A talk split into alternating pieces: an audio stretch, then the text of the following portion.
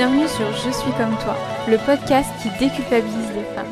Je suis Alexandra, coach de vie, mais avant tout, je suis une femme comme toi. Salut Nejma et bienvenue sur le podcast. Comment vas-tu aujourd'hui? Ça va et toi? Tout va bien, je te remercie. Euh, alors, du coup, pour commencer euh, un petit peu, est-ce que tu peux te présenter pour les personnes qui ne te connaîtraient pas? Bien sûr.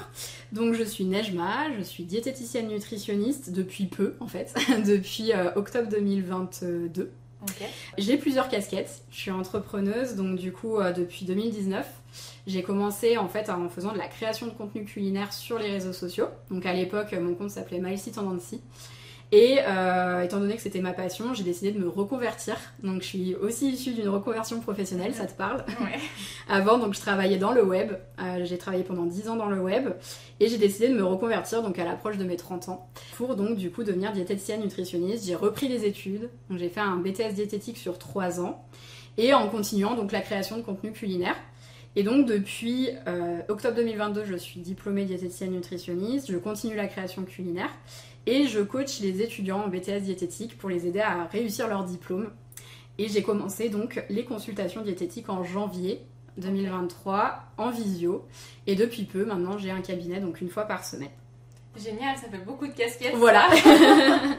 ça va, t'arrives à tout gérer. Euh. C'est pas facile, il faut trouver une organisation. Euh, trouver une planification pour tout euh, faire rentrer dans la semaine. Mais en même temps, c'est pour ça que je me suis reconvertie. C'était pour pouvoir euh, ne pas avoir de routine mm. et pouvoir vraiment avoir plusieurs casquettes. C'est ce qui me stimule de toute façon. Trop cool. Donc avec toi aujourd'hui, j'ai envie d'aborder un thème qui est très très abordé à l'approche de cette rentrée, enfin du coup à la rentrée là qui, qui est en ce moment. Mm-hmm. c'est le le moment souvent où on opère de grands changements, où on, rentre de vacances, où on est plein d'enthousiasme, plein de motivation et où on va euh, se remettre au sport à fond. En plus, on a les salles de sport souvent qui nous font des petits promos et tout, où on va vouloir euh, manger bien, faire attention, tout ça. Euh, et du coup, moi j'ai plusieurs questions par rapport à ça parce que bah, c'est souvent aussi le moment où bah, il y a une grosse baisse d'estime de soi parce que bah, on voit qu'on n'est pas capable de tenir, enfin on a l'impression en tout cas. Et euh, du coup, je veux voir un peu avec toi comment contrer tout ça et puis euh, qu'est-ce qu'on peut faire, est-ce qu'on fait bien les choses ou non? Donc du coup, pour ça, ma première question, ce sera, euh, est-ce que selon toi, il y a un bon moment pour se lancer dans un rééquilibrage alimentaire? Alors, bah, tu as parlé de quelque chose qui est très important, c'est cette notion en fait de moment, par exemple la rentrée. Mm. On en a d'autres, hein. on a après les fêtes, mm. on a à l'approche de l'été, le summer body, etc. Donc c'est vrai qu'en fait on est drivé avec les magazines, les réseaux sociaux, avec des grands moments où il faut se remettre au sport, où il faut manger bien, etc. Et en fait, dans un rééquilibrage alimentaire, en tout cas avec mon approche, mhm. on va en parler un petit peu plus après, il euh, n'y a pas de bon moment en fait, il n'y a pas de moment en tout cas dans l'année selon la saisonnalité pour entamer un rééquilibrage alimentaire. Parce que par définition, un rééquilibrage alimentaire, c'est trouver un équilibre mhm. alimentaire et surtout trouver son équilibre alimentaire. Donc ça, il n'y a pas de moment. En fait, le bon moment, c'est quand nous, euh, intrinsèquement, on l'a décidé, qu'on a l'envie, qu'on a l'aspiration à prendre soin de sa santé et à, à équilibrer son alimentation et à trouver une meilleure relation avec son alimentation. Mm. Donc euh, personnellement, je suis euh, un petit peu anti euh, résolution. Résolution de rentrée, résolution de, de rentrée après les fêtes, etc. Ok. Et du coup, bah, on a utilisé là le terme de rééquilibrage alimentaire, mais du coup, est-ce que tu peux nous dire vraiment c'est quoi la différence avec un régime Pourquoi ce mot d'ailleurs est si mal vu et nous parler un peu de tout ça? Alors oui, justement, le mot régime, c'est important de savoir qu'à la base, vraiment à la base de la base, un régime alimentaire, en fait, c'est un mode alimentaire. Mm. Voilà, tout simplement. Après, nous, en tant que diététicien, d'ailleurs, avant, on disait qu'on avait des cours de régime. C'était vraiment l'adaptation de l'alimentation à une problématique. Donc ça pouvait être euh, par exemple l'adaptation de l'alimentation pour une certaine pathologie. Mm. Euh, donc c'est vraiment un régime alimentaire, un mode alimentaire. Après ce mot il a été galvaudé, donc euh, on l'a utilisé vraiment pour euh, pour dire voilà je fais un régime et du coup associé à euh, je veux perdre du poids euh, je, je fais de la en fait un régime restrictif mm. clairement maintenant quand on parle de régime en tout cas c'est vraiment toujours une notion de restriction de contrôle donc il y en a énormément hein, des différents certains qui sont très farfelus d'autres qui sont même clairement très dangereux mm. de toute façon tout régime restrictif est vraiment à, bannir mais on a d'ailleurs des régimes aujourd'hui qui sont à la base dédiés à des pathologies qui doivent être encadrées par des professionnels pour une pathologie spécifique qui ont été repris par le grand public pour soi-disant perdre du poids. Et ça, c'est très dangereux. Ok, ça marche. Et du coup, euh, en quoi un rééquilibrage alimentaire, c'est différent et c'est euh, mieux? Alors en fait, du coup, ça va plutôt être une question de sémantique, mais en tout cas, le rééquilibrage alimentaire, le but, c'est comme je le disais tout à l'heure, vraiment de trouver son enfin pour moi en tout cas hein, c'est vraiment de trouver son équilibre alimentaire parce que finalement dans la vie ce qu'on recherche c'est un équilibre hein, que ce soit toi tu le sais bien en tant que coach de vie que ce soit euh, mental ou euh, physique. Et donc du coup en fait un équilibre euh, c'est pas juste une journée. C'est un équilibre c'est toute une vie. Mm. et l'équilibre tient compte aussi des déséquilibres. C'est à dire que on a dans une vie on a toujours des passages où et eh bien ça va pas être parfait en fait euh, tout simplement et ça ça fait partie de l'équilibre. En fait c'est vraiment une facette de l'équilibre. Donc l'équilibre alimentaire va être jour après jour semaine après semaine. Et nous d'ailleurs en tant que diététicienne quand on parle d'équilibre euh, quand on c'est pas juste dans une assiette. Mm. ça va être dans une journée euh, dans une semaine dans un mois. Donc c'est ça vraiment l'important. Et c'est ça qui est sain de chercher vraiment son équilibre pour être en bonne santé physique et mentale. Ok donc du coup, euh, finalement, ça va vraiment... Enfin, souvent on a un plan euh, à la journée, tout ça, mais toi tu vas vraiment regarder plutôt au global sur euh, un mois, une semaine? Exactement. Après le plan alimentaire, donc bref, ça va vraiment dépendre des diététiciens. Certains vont l'utiliser, d'autres non. Moi j'ai une méthode un petit peu mixte. je me le suis un peu appropriée, mais le plan alimentaire, oui, c'est sur une journée. Moi, je le vois plus comme un outil pour montrer aux personnes euh, ce qui est important de retrouver comme nutriments. En fait, qu'il faut consommer de tout finalement et euh, ne rien supprimer. Mais après, euh, mon but, en tout cas, moi, en consultation avec les patients, c'est de se détacher vraiment du contrôle et de mm. l'aspect vraiment purement mental. Parce qu'en fait, aujourd'hui, on est beaucoup coupé de nos émotions, de nos sensations, de la connexion au corps. On est beaucoup dans le mental. Et je le comprends, les gens sont complètement perdus par rapport à l'alimentation parce qu'on voit tellement de choses, trop d'informations tue l'information, j'ai envie de dire. Et on voit tellement de choses dans les médias, dans les émissions de télé, dans les réseaux sociaux qui sont des fois complètement contradictoires. Et donc les gens sont perdus. Mais en fait, finalement, c'est parce que les gens sont complètement. Euh, et euh, c'est pas de leur faute, hein, mais complètement euh, tournés vers l'extérieur pour trouver des solutions, mm. au lieu de se tourner vers leur propre intérieur pour les trouver. Et notre corps, il est intelligent il nous envoie des signaux, euh, il nous dit en fait ce dont on a besoin. Et euh, du coup, moi, mon but, c'est de reconnecter les patients à leurs propres signaux, parce qu'on mmh. n'a pas les mêmes besoins que euh, notre voisine. Nous deux, on n'a pas les mêmes besoins, et on n'a pas les mêmes goûts, et on n'a pas les mêmes envies. Et moi, mon but, c'est vraiment de retrouver finalement le naturel, de retrouver une connexion à son corps, à ses émotions, à ses envies. et de sortir vraiment du mental qui souvent nous pousse vers des schémas qui nous font pas du bien. Ok, est-ce que tu peux nous en dire plus là-dessus? Qu'est-ce que tu entends par euh, se reconnecter à ses émotions par rapport à l'alimentation en fait?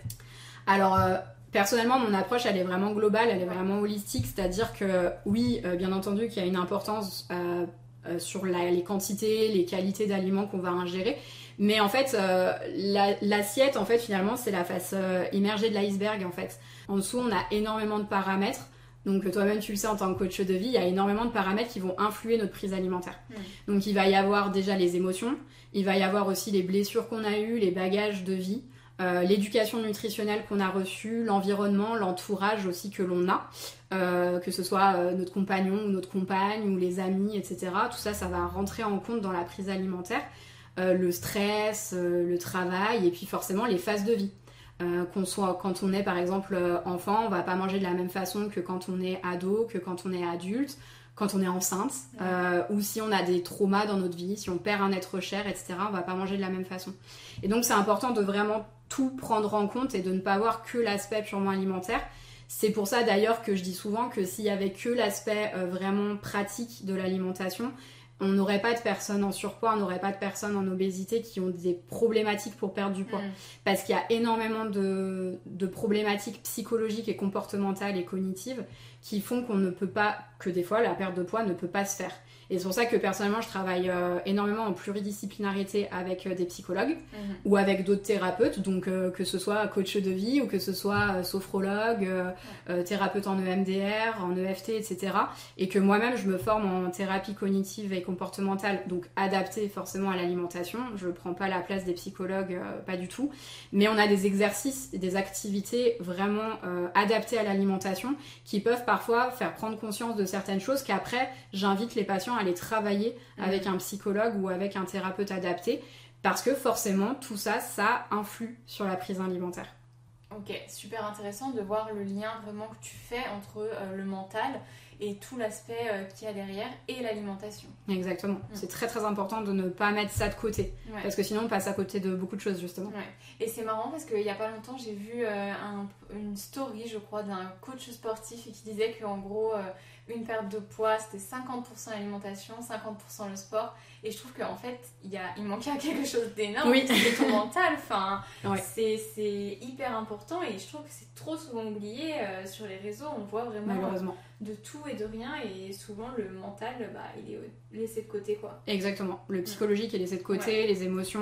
Alors bien entendu, oui, que l'activité physique c'est important, bien entendu que ce qu'on met dans l'assiette c'est impo- c'est important. Et moi, du coup, dans mon travail, j'ai deux phases. hein. Mm. J'ai vraiment la phase, on va dire, purement pratico-pratique où on va re- recadrer, enfin refaire le point, hein, plutôt euh, mettre tout à plat. hein. Qu'est-ce Mhm. qui est fait, quelles sont les habitudes de vie, euh, on parle beaucoup autour de tout ça.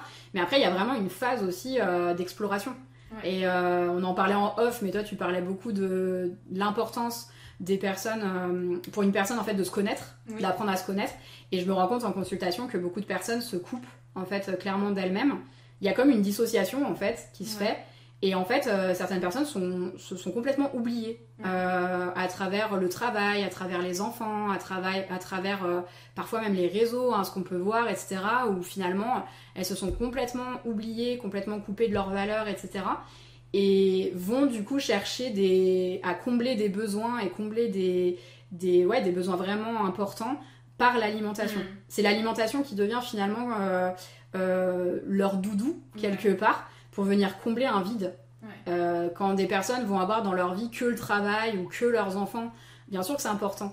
Mais on, en- on en parlait tout à l'heure de l'équilibre de vie. C'est important aussi d'avoir des moments à soi, euh, des moments euh, qui nous font vibrer, qui nous remplissent.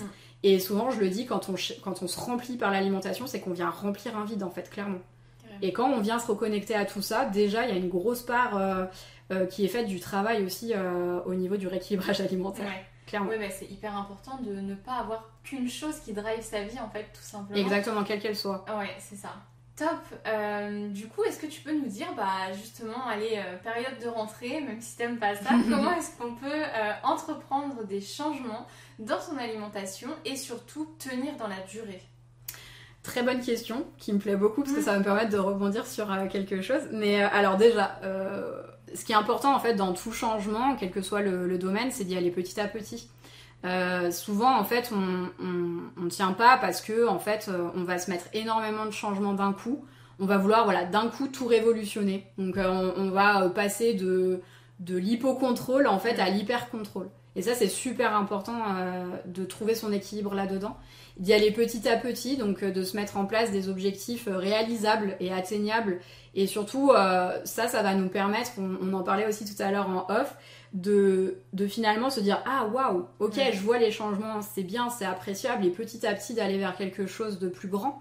Donc ça peut être s'hydrater davantage et se dire voilà pendant deux semaines euh, j'essaye de, de passer de euh, 0,5 litres à euh, 1 litre et y aller progressivement et sachant qu'en plus c'est des petits changements qui font beaucoup.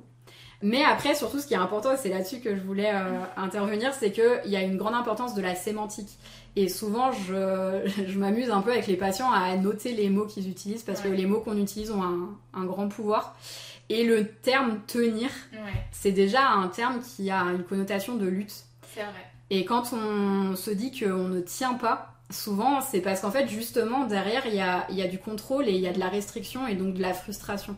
Et un rééquilibrage alimentaire justement, il doit pas y avoir cette notion de lutte. Euh, on ne doit pas avoir l'impression de tenir.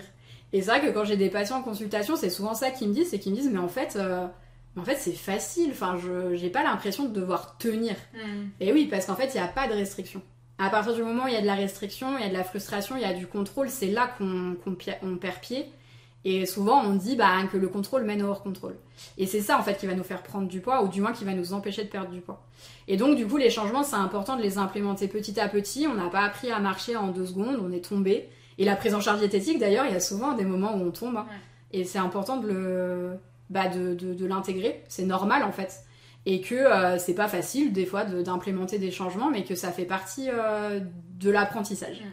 Et donc c'est important d'y aller euh, progressivement avec bienveillance et surtout de s'accorder énormément de bienveillance parce que souvent en fait on est très dur envers soi-même.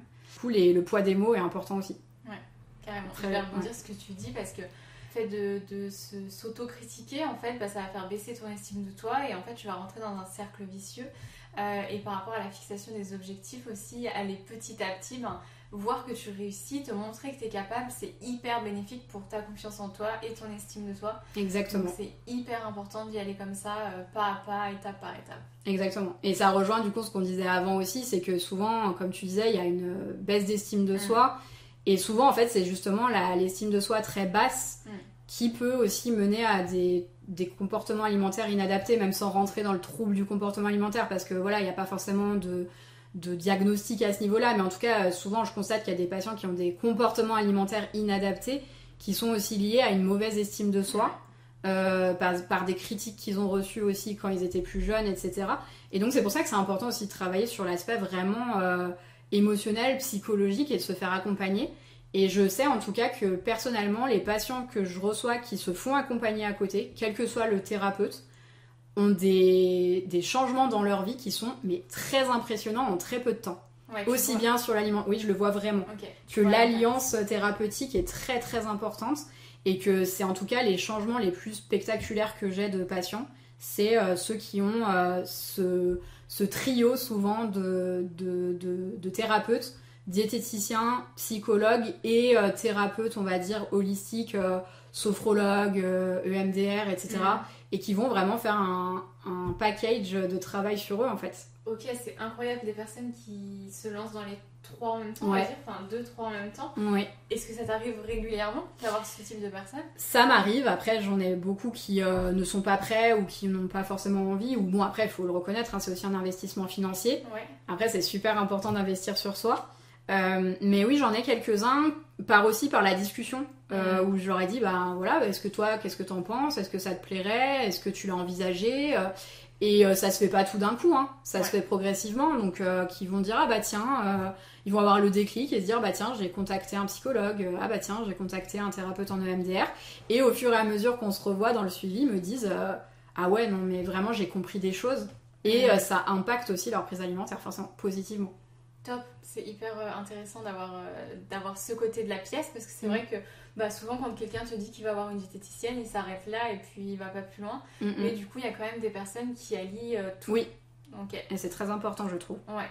Du coup, est-ce que tu as des aliments ressources, des conseils à nous partager bah, par rapport à l'alimentation, par rapport à cet échange qu'on a eu ensemble?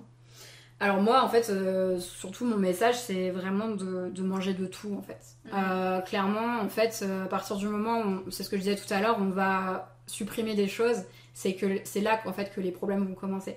Le fait de manger de tout en proportion adaptée, ça va nous permettre de casser la monotonie, ça va nous permettre aussi d'apporter à notre corps tous les nutriments dont il a besoin. Parce que souvent, en fait, je retrouve des, des personnes qui, pour perdre du poids, vont se dire il faut que je mange moins. Sauf que c'est ce que je leur dis à chaque fois pour manger du poids, euh, pour perdre du poids, pardon. Euh, il faut manger mieux, surtout. Euh, manger moins va créer une restriction et souvent, en fait, justement, va perturber la perte de poids. Et souvent, mais justement, on va prendre du poids parce qu'en fait, on va tellement se restreindre qu'au bout d'un moment, on va, on va craquer. Et notre corps surtout va aller chercher cette énergie dont il a besoin. Hmm. Et donc on va, il va aller la chercher par des grignotages, par des compulsions, etc. Donc déjà, en fait, de manger ce dont on a besoin, euh, c'est la meilleure solution pour euh, perdre du poids. Ok, alors juste rebondir là-dessus, tu as une technique pour savoir comment est-ce qu'on sait euh, qu'on mange assez en fait? Et va se reconnecter aussi à son corps. Ok. tout simplement, hein, écouter sa faim, écouter ses envies. Mhm. Parce que souvent, voilà, oui, c'est très bien d'écouter sa faim, sa satiété, mais c'est pas parce qu'on a envie d'un carré de chocolat qu'on va perdre qu'on va prendre 15 kilos, pardon. Si on mange un carré de chocolat en conscience et qu'on en a envie de ce carré de chocolat, il n'y a aucun problème. donc en fait, c'est voilà, encore une fois, de trouver un équilibre et de, de, manger les choses de façon adaptée. Et c'est que comme ça, en fait, qu'on va déjà harmoniser notre relation à l'alimentation mhm. et qu'on va se sentir mieux aussi, qu'on va se sentir mieux dans son corps, qu'on va... De toute façon, pour moi, en fait, euh, euh, la meilleure façon de, de, perdre du poids, on parle beaucoup de perte de poids parce que c'est souvent euh, le sujet, hein, mais pour moi, c'est vraiment de lâcher prise, de sortir vraiment de cette over, de ce, ce, mental qui est over présent, de lâcher prise, de ok, c'est bon je, je, je, lâche. Et c'est pas innocent qu'on dise aussi lâcher prise. Enfin, à partir du moment où on va se délester du poids aussi qu'on se met nous-mêmes sur les épaules, on va se délester du poids dont on veut aussi se débarrasser. Ça passe énormément par, euh, par l'acceptation et par le fait que euh, tout, tout doit être dans notre assiette. On n'a rien à supprimer. C'est toujours une question de, de, proportion en fait. Et aussi du mode de vie qu'on a autour. Donc forcément, oui, bouger, avoir une activité physique mais avoir une activité physique qui nous plaît. Hmm. Euh, parce que souvent aussi, on a, tu parlais du fait de tenir, on a aussi donc ces bonnes résolutions de la salle de sport, euh, d'aller euh, d'aller à la salle. Donc il y a des personnes qui vont prendre un abonnement parce qu'elles vont se dire bah tiens j'ai vu sur les réseaux qu'il faut aller à la salle de sport pour avoir un corps comme ci comme ça. donc elles vont s'inscrire, elles vont y aller. Et puis ça va déjà elles vont y aller beaucoup trop de fois d'un coup par rapport euh, au nombre de fois qu'elles y allaient avant, c'est-à-dire zéro. Mm. Donc euh, elles vont se dire allez c'est bon j'y vais tous les jours et après en fait elles vont se dégoûter. Et des fois aussi ces personnes n'aiment pas ce sport. Donc en fait non c'est trouver un sport qui nous plaît et il n'y a pas de bon ou de mauvais sport en fait. Hein. C'est comme les aliments, hein. il n'y a pas de bon ou de mauvais aliments. Et donc c'est tout simplement de trouver le sport qui nous fait du bien. Parce que, euh, comme on l'a vu, euh, oui, il y a l'aspect euh, poids, l'aspect santé, mais il y a aussi l'aspect gestion des émotions. Mm. Et plus on va se décharger du stress, des émotions négatives grâce à l'activité physique, mieux on va, on va harmoniser notre relation à l'alimentation. Parce que l'alimentation ne sera plus un, mode, une solution pour, nous, pour combler nos besoins. Donc c'est ça aussi qui est super important, c'est d'avoir une activité physique qui nous fait du bien. Parce que c'est ça aussi le but de l'activité physique. Et d'ailleurs, juste, je rebondis sur le fait qu'il euh, faut bien différencier activité physique et sportive. Et souvent, donc, euh, j'ai des patients qui me disent oui, mais moi, j'aime pas le sport. Euh. après, c'est aussi de se dire, nous, ce qu'on veut, c'est bouger en fait. Donc après, même sans parler d'aller dans un club, de faire un sport collectif ou de s'inscrire dans une salle, c'est en fait tout simplement de bouger. Donc si c'est marcher, si c'est euh, faire du vélo euh, dans la rue euh, pour aller faire ses courses. Nous, c'est ce qu'on veut en fait. Mm. Prendre les escaliers au lieu de prendre l'ascenseur, danser quand on fait le ménage. C'est aussi ça en fait. C'est tout simplement enrayer la sédentarité. Mm. Avant même, enfin voilà, on peut pas passer de sédentaire à sportif qui fait un marathon. Et c'est ce que je dis aussi souvent, c'est que les grands sportifs, ils n'ont pas commencé en étant déjà grands sportifs. J'ai une question du coup par rapport à ça. Est-ce que tu as quand même une différence, bah, enfin, une comment dire? Je vais te donner mon cas oui, bien sûr. Parce que j'arrive pas à te donner de termes. Euh, mais moi, je travaille, euh, mon travail c'est hyper sédentaire. Du coup, je suis derrière mon ordi toute la journée, je suis assise. Euh, je vais très peu marcher ou je sors très peu. Mais par contre, 3 à 4 fois par semaine, je vais courir, faire ma séance de sport. Mhm. mais du coup, j'ai quand même un mode de vie qui est sédentaire et j'ai juste mes moments de sport vraiment assez intenses, on va dire. Est-ce que dans ces cas-là, il faudrait quand même que j'ai euh, une activité plus physique dans le sens où euh, je vais quand même marcher par exemple 30 minutes tous les jours en plus de mon sport, quelque chose de plus doux? Est-ce que tu fais une différence avec ça ou pas? Alors souvent on conseille justement d'avoir soit en effet 3, 4 intensités très, euh, activités pardon, très intensives dans la semaine ou pour les personnes qui n'ont pas d'activité très intensive, d'avoir de, d'avoir une activité tous les jours, de minimum 30 minutes en effet, d'aller marcher, de bouger quoi. Après, euh, j'ai envie de dire, euh, rien n'est incompatible et mm. c'est toujours bien aussi d'avoir des petites activités douces euh, pour ne pas être tout le temps que dans le dur. Moi, en tout cas, c'est comme ça que je vois les choses. Et donc, même des fois, de juste faire des étirements, de juste bouger, mettre son corps en mouvement.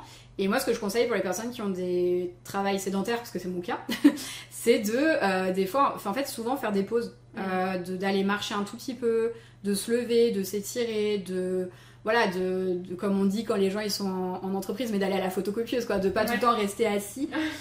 Euh, mais déjà d'avoir des activités intensives comme ça dans la semaine, c'est déjà très très bien. Mais moi, je, je pense que c'est important de mêler différentes activités, d'avoir euh, pas que des activités, parce qu'on voit beaucoup d'activités qui sont très dans le dur. Mm. Euh, et d'avoir des activités aussi douces qui nous permettent aussi un travail d'introspection, comme bah, on aime, on n'aime pas, hein, mais comme le yoga ou tout simplement s'étirer. marcher dans la nature. Sans musique par exemple. Vraiment d'avoir des, des, pratiques qui nous permettent à la fois de bouger, à la fois de d'introspecter et de relâcher en fait. Parce qu'on est tellement sollicité par les bruits, par par, euh, par la musique, par les gens, etc., que aussi on s'épuise mm. et que c'est important de retrouver des moments comme ça pour se reconnecter. Et donc mieux gérer aussi ses émotions et donc euh, mieux gérer sa prise alimentaire. Carrément, et je trouve que ces moments euh, un peu de vide finalement, c'est hyper important de réussir à penser à rien. Et, et aujourd'hui, j'arrive vraiment à faire, à faire ça. C'est-à-dire que quand je fais du sport ou quand je marche, je pense vraiment à rien. Mm. Il y a, je, je pense qu'à moi, à ce que je suis en train de faire à ce moment-là. Et ça, ça prend vraiment du temps et euh, c'est un exercice super euh, difficile à faire. Et souvent, quand tu parles avec les gens, bah, ils vont faire du sport ou ils vont marcher ou quoi, mais toujours avec de la musique dans les oreilles ou un podcast. Parce que c'est super dur de se retrouver face à soi-même en fait. Et Bien sûr. ça. Mais je pense que tu as raison, c'est un exercice qui est hyper intéressant euh, à faire. Donc vous, si vous nous écoutez, ne nous écoutez pas pendant que vous faites une marche. Oui, bien sûr, après, c'est toujours aussi un plaisir des fois de, en effet d'écouter un podcast, etc. Mais comme tu dis, c'est super important euh, d'avoir des moments de vide. Et ça, euh, vraiment, c'est quelque chose dans notre société qui est euh, clairement souvent impossible. surtout pour les personnes qui sont très sollicitées par les enfants, au travail, etc., qui ont vraiment pas de moments de vide. Et en effet, le vide fait bizarre, fait peur à certaines personnes, parce que c'est le moment justement où on va se retrouver face à soi-même, face à ses émotions, face à ses problématiques. Mais pour moi, ils sont, ils sont juste indispensables. Vraiment. Pour le bien-être mental et physique, c'est juste indispensable. Carrément, je partage euh, ce point de vue. Mm, mm. Est-ce que tu as d'autres choses, d'autres conseils à nous partager? Alors là, comme ça, je pense qu'on a quand même pas mal fait le tour. Mais en gros, voilà, mon message global, c'est euh, vraiment de, de, prendre soin de soi, que la santé, c'est c'est le physique et c'est le mental aussi. Mm. Et je trouvais que c'était justement intéressant de faire ce podcast ensemble parce que ça allie les deux. Et euh, surtout, en fait, de... le message que je voulais aussi passer, c'est euh, que souvent on a l'image de la diététicienne nutritionniste qui va être euh, dans la restriction, qui va. Souvent j'entends, oh là là, quand on est diététicienne, en fait, qu'on voit des gens et qu'on dit qu'on est diététicienne et que par exemple on est au restaurant et qu'on mange avec des gens, ils vont dire oh, mais là tu vas juger mon assiette, euh, oh là là, bah non, bah alors attends, on a la diététicienne ce soir à manger, attention, on va faire attention. on a souvent malheureusement une mauvaise presse parce qu'on va être synonyme de justement restriction. Alors que pas du tout. Euh, on est dans un mouvement maintenant, euh, bah, ça a changé aussi, les choses évoluent. Et en tout cas, moi, euh, toutes mes collègues diététiciennes, on a toutes le même discours et on est plus dans justement la bienveillance, la variété, la diversité, l'anti-restriction. Et on se forme et heureusement, on a des super formateurs qui nous aident à ça. Et voilà, le message que je voulais passer, c'est vraiment d'essayer de, de, sortir de cette restriction, parce que c'est ça qui fait le plus de mal.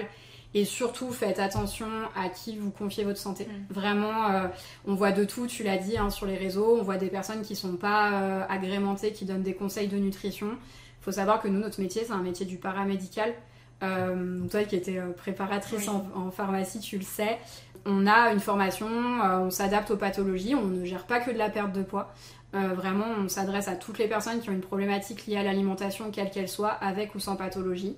Euh, et du coup, euh, certaines personnes qui sont sur les réseaux et qui donnent des conseils de nutrition n'ont pas cette euh, formation et du coup peuvent donner des conseils qui sont très dangereux pour la santé. Donc surtout prenez soin de vous, ne confiez pas votre santé à n'importe qui. Après, je suis d'accord qu'il y a des personnes qui sont autodidactes, qui sont très bien, hein, je dis pas ça, mais voilà, trouvez un thérapeute en qui vous avez confiance, qui vous donne un discours aussi qui vous parle, mm. qui fait écho en vous, et faites attention aux dérives qu'on peut voir sur les réseaux qui peuvent être vraiment très mauvaises pour la santé. Top, merci beaucoup Nejma. Je t'en prie. Euh, merci à toi. Pour clôturer, est-ce que tu peux nous partager bah, un endroit où est-ce qu'on peut te retrouver si les personnes qui nous écoutent souhaitent échanger avec toi? Bien sûr, alors je suis principalement présente sur Instagram. Donc euh, mon pseudo c'est nejma.diététicienne tout simplement. Donc Nejma c'est N-E-J-M-A. Euh, et après donc j'ai un site internet nejmadiététicienne.fr. Donc pour tout ce qui est consultation diététique en tout cas c'est sur ce site qu'on me retrouve. Top, et ben, je mettrai tout ça euh, dans la description. Super. Merci à toi pour ta présence et merci à vous de nous avoir écoutés. À très vite.